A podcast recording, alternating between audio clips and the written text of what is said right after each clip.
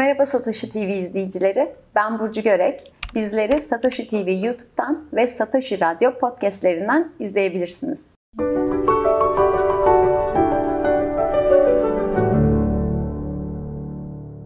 Bugünkü konuğum çok sevgili arkadaşım Cansel Elçin.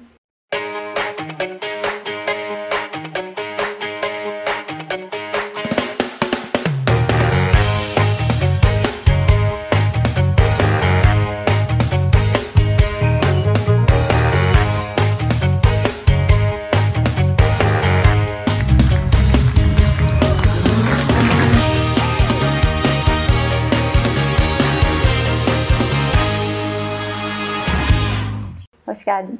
Merhaba Burcu. Nasılsın? İyiyim. Sen nasılsın? Ben de iyiyim.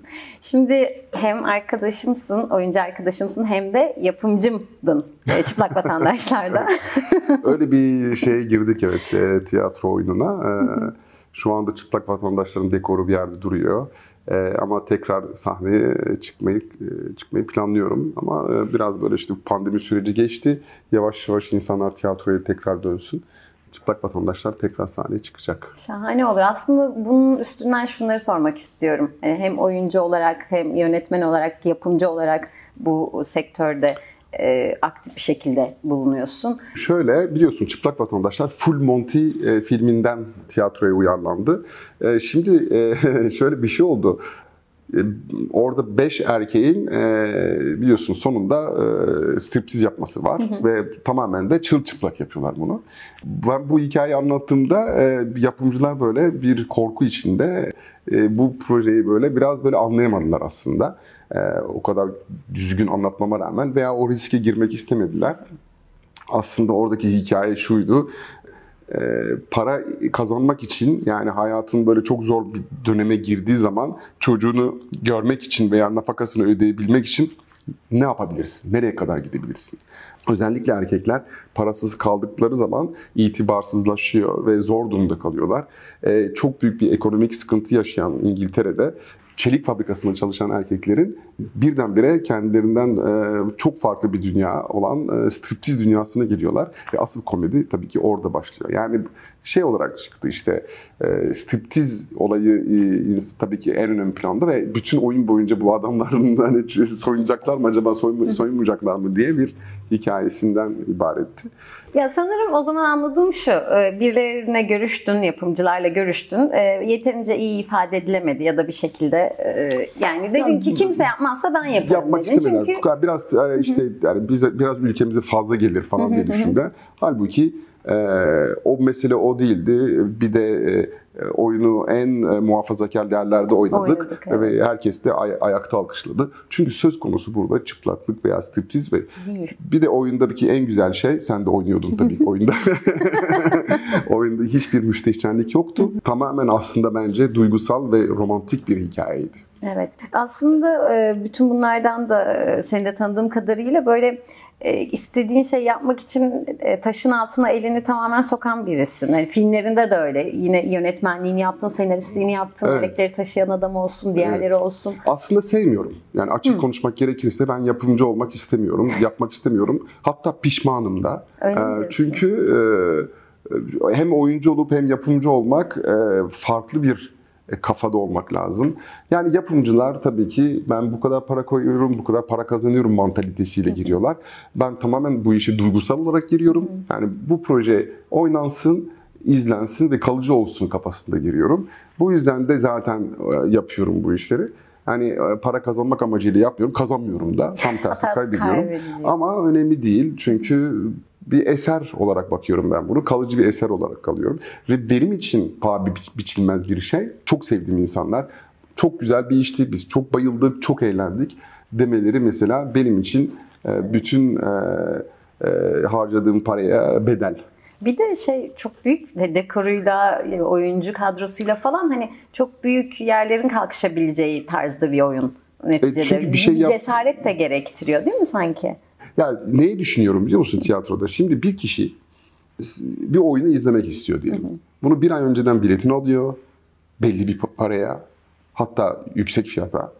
O gün yağmur yağıyor, trafikte kalıyor, e, sevdiği kişiyle beraber gidiyor. Koltuğa oturduğu andan itibaren Ben istiyorum ki o verdiği paranın veya emeğin, o zamanının karşılığını alsın. Kerem Alış'ın çok güzel bir lafı vardır. Her oyuna girmeden Frankenstein'de söyler ya.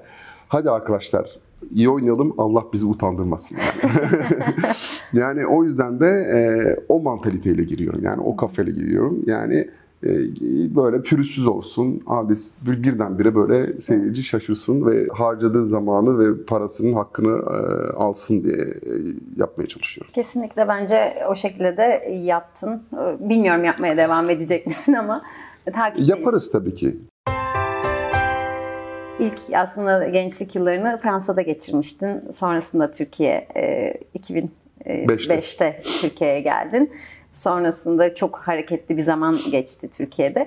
Oradan buraya geçerken böyle bir boşluk oluştu mu sende? Neticede uzun yıllar Fransa'da o kültürle belki yaşadın. Buraya gelince neler ha ya çok ilginç neden böyle ya da çok güzel gibi e, karşılaştığın Ya aslında ben hep hayat boyu kültür şoku yaşadım. Heh, Çünkü işte 9 o yaşındayken kültür 9 yaşındayken Tire'den, kasabadan tam bir gurbetçi çocuğu olarak yani İzmir'i, İstanbul'u görmeden Paris'e gittik. Yani 1980. Yani düşünün. He. O dönemde Tire'de süpermarket yoktu. Bir tane bakkal vardı. Ee, O bakkalda da bir tane telefon vardı. O telefonun da 30 bin kişi kullanıyordu. Neden İzmir'i, İstanbul'u görmeden diyorum? Çünkü İzmir'de, İstanbul'da yaşayanlar hiçbir zaman e, yurt dışına gitmediler. Çünkü İzmir, İstanbul'da bir Alsancak'ta, İstanbul'da, Nişantaşı'nda e, kendilerinin bir durumu var yani bir situasyonu var. Onlar sadece tatile gidebilirler. Ama aslında gurbetçiler gidenler her zaman e, kasabalarda, e, köylerde oturan. Ama benim babamın şöyle bir enteresan bir durum vardı. Babam terziydi ve kalfaları e, Ermeni, Rum, e, Museviydi. Çok zor bir iş. Yani bir e, paçadan e, yakaya kadar e, bir e, takım elbise dikebilen bir adamdı. Hı hı. Tabii böyle bir yetenek olunca Fransa'ya gidince e, onu kaptılar tabii orada işte. Pierre Cardin olsun, e, Francisco Smalt olsun oralarda çalıştı e, adam. E, bu yüzden de sonra bizi hemen Fransa'ya götürdü. Gittik oraya. Benim için çok acayipti çünkü ilkokulda e, üniformalarla böyle o siyah beyaz üniformalardan birdenbire renkli bir dünyaya geçtim. Bilmediğim bir dil, anlamadığım bir dil, bir kültür. Benim adapte olmam böyle bir küçük olduğum için bir iki senemi aldı. Ama abim için daha zordu. O benden 8 yaş büyüktü. E sonra tabii ben orada hayat boyu şunu anladım. Dedim ki ben benim burada Fransa'da bir şeyler yapmam için bir Fransız gibi olmam lazım. Hatta bir Fransızdan daha iyi Fransızca bilmem lazım. Daha kültürlü olmam gerektiğini anladım. Çünkü oradaki e, en önemli şeylerden bir tanesi e, cebindeki para değil, e, seni sen yapan birikimin ve kültürün. Onu anladım orada. Ve sağ olsunlar e, şöyle bir durumları da var onların. Bayrakları temsil ettiği gibi liberté, égalité, fraternité, özgürlük, eşitlik ve kardeşlik üzerine kurulmuş bir dünyaları hadi o tartışılır belki e, içlerinde de e, tabii ki iki yüzlülük, üç yüzlülük de var yani ama gene de temel temeli bu yani oranın. Onun çerçevesinde e, sahillerinde işte spor ve sanata e, ister istemez e, adım atmama gerek kalmadan e, bana geldi. Yani e, elime tenis raketi uzattılar. Onun ne olduğunu bilmeden kendimi bir kortta, tenis kortunda buldum. E, sonra Alp Dağları'nı götürüp kayak yaptırdılar bize. Müzelere gittik. Zaten 100 tane müzeleri var. Bütün sanat orada, her şey orada. Bu yüzden de e, onu anladım yani. Tabii onun daha da derine gitmem gerektiğini de düşündüm. Buna rağmen kendimi boş buldum 17-18 yaşlarında. Çünkü bir kitapçıya girdiğimi hatırlıyorum kitap almak için ve kendime kitap alamadım. Ondan sonra dedim ki benim daha da çok geliştirmem lazım kendime. Bu yüzden tiyatroya adım attım ve tiyatroda bana e, o gereken eğitimi ve e, kültürü için yönlendirdiler. Şimdi tabii oradan o birikim olunca birdenbire Türkiye'ye gelince ki ben o dönemde işte Tomris Giritlioğlu beni aradığında iki, iki buçuk aylığına geleceğim. Biraz böyle oranın e, ülkemin e, tadını alayım diye düşündüm. Geldiğimde e, iki, iki buçuk ay deyince burada bir sene oldu. Sonra ardından hatırla sevgili olunca da e, ve burada da kalmaya karar verdim. Oyuncu olmak istiyorum dediğinde ha ha falan gülüyorlar. Oğlum nasıl para kazanacaksın, ne yapacaksın? Ama ben orada onu anladım. Yani ben bu ülkede oyuncu olabilirim. Çünkü bu ülke zengin bir ülke ve her zaman ufak e, meslekler yaparak, işler yaparak kendi kiramı ödeyip Yani karar vermiştim kafamda. Ben 70-80 yaşına gelsem ve başaramasam bile gene bir tiyatro sahnesinde kendimi bulmam beni mutlu edecek diye kafasıyla gittiğim için. O yüzden de oyunculuk yapmaya gerçekten de kafamı koymuştum. Koydun ve yani bununla ilgili birçok zorluk da yaşamışsındır muhtemelen. Biz yaşayan insanlar için de böyle bir önerin var mıdır? Yani ve oyuncu bu, şeydir yani bir e, Rus dağları gibi yani. E, inişlidir, çıkışlıdır. Bir gün e, yukarı, yukarıda olursun, bir, bir, bir ara unutulursun veya veya unutulmak da istersin. E, sıkılırsın, tekrar gelirsin. E, her zaman bir maratonu, 42 kilometrelik maratonu her zaman aynı tempoda koşamazsın. Bu yüzden de böyle şeyler olabilir hayatında. E, önemli olan şunu anladım. Geçenlerde gene aynı hatayı yaptım. Her zaman duygularını hareket edeceksin. Çünkü yanlış yaptığın zaman bile hiç olmazsa e, kendini tatmin etmiş oluyorsun. Olmamış oluyor ama mutlu olmuş oluyorsun. Hmm. Mantıken hareket ettiğin zaman seçeneklerinde e, pişman oluyorsun ve kafanı da duvara e, vurabilirsin yani neden bunu yaptım falan diye. O yüzden kalbinle hareket etmekte fayda var aslında. Yani sen kalbinle hareket ettiğinde bir şey olumsuz bile sonuçlansa sıkıntı yok diyorsun. Tabii en azından ki. kalbimi dinledim, Tabii dinledim. Ki. Canım sağ olsun. Aynen öyle. Bu evet insan kendini yatıştırıyor böyle olunca haklısın. Evet. Ayda kaç oyun izliyorsun ki çok oyun izliyorsun sen? Ne var ne yoksa gidersin. Valla son zamanlarda biraz gezdiğim için izleyemedim ama ayda haftada bir oyun izliyorum. Hmm, güzel. Ee, ve çok merak ettiğin oyunlar için yurt dışına çıkıyorsun. Evet, en son Life of Pi izledim Londra'da. Aa, acayip. Bir de sen daha yeni zaten bu arada Kan'dan geldin. Hani böyle çok uluslararası oyuncularla da hem diyaloğun oluyor hem de herhalde tanışıklığın da oluyor. Ee, son geldiğin yerler nasıldı? Nasıl geçti? Ya şimdi Cannes Film Festivali e, bu işin yani sinema filmin e, yani bence her oyuncunun bir kere kana gitmesi lazım. Yani biriktirin paranızı, e, e, kan Film Festivali'nden Kan'dan böyle çok uzak 20 kilometre ileride böyle bir oda tutun. Yani nasıl yapacaksınız yapın. Ama gidin o, o, o ormanın içine, jungle yani içine girip bir görmeniz lazım. Sabah böyle filmleri izleyebilirsiniz. Ee, bir film nasıl yapılır? Baştan sonuna kadar e, bir market nedir? Yani bir film endüstrisi nedir? Nasıl filmler yapılıyor? Nasıl oluyor? Onu anlamış oluyorsunuz. Yani neyle karşı karşıya e, olduğunuzu, e, hedefinizi, e, nasıl oraya ileride gelebileceğinizi ve neler yapabileceğinizi nasıl bir yerde bulunacağınızı net şekilde görebiliyorsunuz. Peki buna davet almadan ya da herhangi bir projede bulunmadan da e, tabii, gidilse ne kadarına tabii. katılabilir e, kişi? Ya orada bağlantı sağlarsınız. E, kendinizi tanırsınız. Seni bulsak olur mu? ben orada olursam elimden geleni yaparım tabii. Ama mesela bizim Türk şeyimiz var, standımız var orada. İşte orada bizim bütün filmlerimizi tanıtan böyle bir stand oluyor. Zaten oradan bile size yardımcı olmaya başlayabilirler. Yani gidip böyle illa akreditasyonla para verip e, her yere de bulunmanıza gerek yok. Ama bulunabiliyorsanız tabii ki iyi. Ama mesela Cannes Film Festivali'nin e, dışında e, aynı anda orada festivaller de var. Ve onlar da çok değerli festivaller. Quinzaine des Réalisateurs dediğimiz La Semaine de la Critique, işte French Riviera bizim festivalimiz, kısa metraj festivali. Bir de bir de Un Certain Regard var, o başka bir bakış açısı. Biliyorsunuz 1968'de 68 döneminde tam tarihini biliyorum ben o, o dönemlerde e, yönetmenler Cannes Film Festivali'nde gıcık kapıyorlar. Diyorlar ki yani bu çok böyle popüler filmleri artık böyle ödül vermeye başladılar falan diye.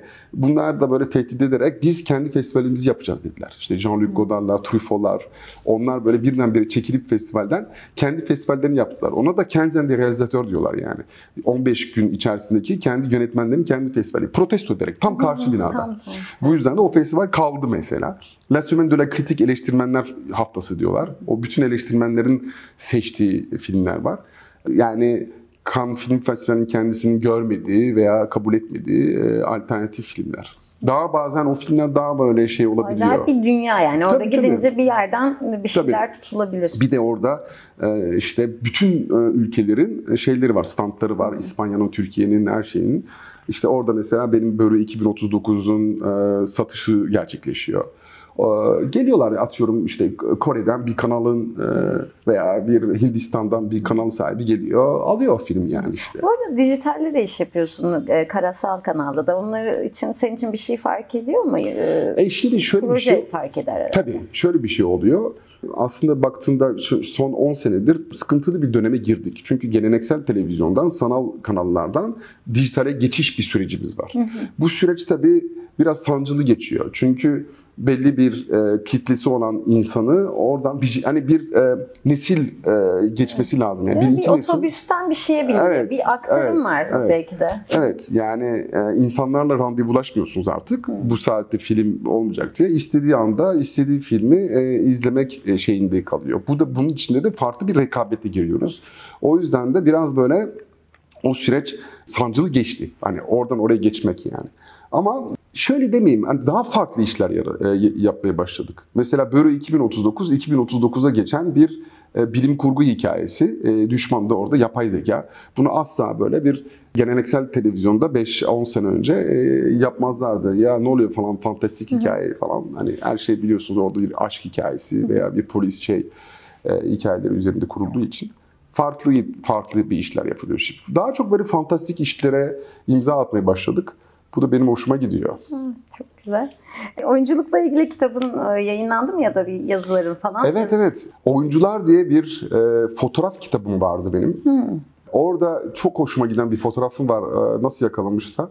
Hatırla sevgili de e, Beren'le bizim Londra e, otelinde tango e, sahnemiz var. Bana böyle hoca bir hareketler falan göstermişti. Hazırlıklar e, vardı. Hazırlıklar esnasında tek başıma sanki böyle partnerim varmış gibi e, ayakkabılarım da yok. Çoraplarım da böyle o halının üzerinde ezberlediğim hareketlerin provasını yaparken böyle fotoğrafımı çekmiş. Yani tek başımayım ama. Çok sevdiğim bir fotoğraf. E, onu da böyle o kitabın içinde böyle e, koymuşlardı. E, evde duruyor. Peki Cansel bir tiyatro oyunu için çok sevdiğin bir, istediğin bir oyun için reytingi yüksek bir e, diziden vazgeçer misin? Bir tercihin olsa. İkisini bir yapayım. Niye Yaparsın ki ki her oyununda aynı zamanda dizin de vardı hatırladığım kadarıyla. Ya evet öyle bir şey oluyor. Her oyuna başladığım zaman, oyun başladığım zaman bir tane dizi teklifi geliyor, dizi şeye geliyor. Dizide de yer aldığım için bu çok hoşuma gidiyor. Çünkü dizide oynadığım zaman e, tabii oradaki diziyi izleyen insanlar da tiyatroda görmek istiyor seni canlı. O da birbirini destekliyor.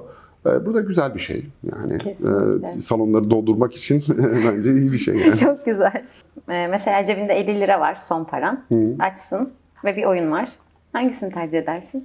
Yani e, aç karnı oyunu da izlemek zor bir şey ya. Çok zor ben şey. yemek yerim yani. Çok özür dilerim seni. Bu konuda gerçekten mutfakta çok iyisin. Ee, Yani Aa. değil mi? Yemek pişirmeyi, onu da bir sanatlı bir şekilde yapmayı biliyorsun. Ya eve biri geldiği zaman mutlu kalmasını isterim yani. Son olarak Bitcoin ile ilgili e, bir takım sorular sana sormak Tamam. istiyorum. Bitcoin ne zamandır tanıyorsun? Pandemide haberim oldu. Böyle alıp satım şeyleri. Ee, evet biraz e, aldım ben orada. e, sonra sattım. Sen Yani bunu- aslında bayağı Bitcoin ile ilgili bayağı bir bilgin var. Teknik, severim. teknik Finan- olarak da var herhalde değil mi? ya Tekniğe de ilgileniyorum tabii ki finans finansal olarak ilgileniyorum. Yani bakıyorum yani sadece. Daha da öğrenmek istediğin bir şey var mı bu konuyla ilgili? Hani Benim arkadaşlarım var ilgilenen bunlarla. Onlarla konuşuyorum çok. Bugünkü konuğum sevgili Cansel Elçin'di. Kendisine programımıza katıldığı için çok teşekkür ediyorum. Rica ederim. Eğer sizler de programımızı beğendiyseniz bizleri Satoshi TV kanalından takip edebilirsiniz. Görüşmek üzere.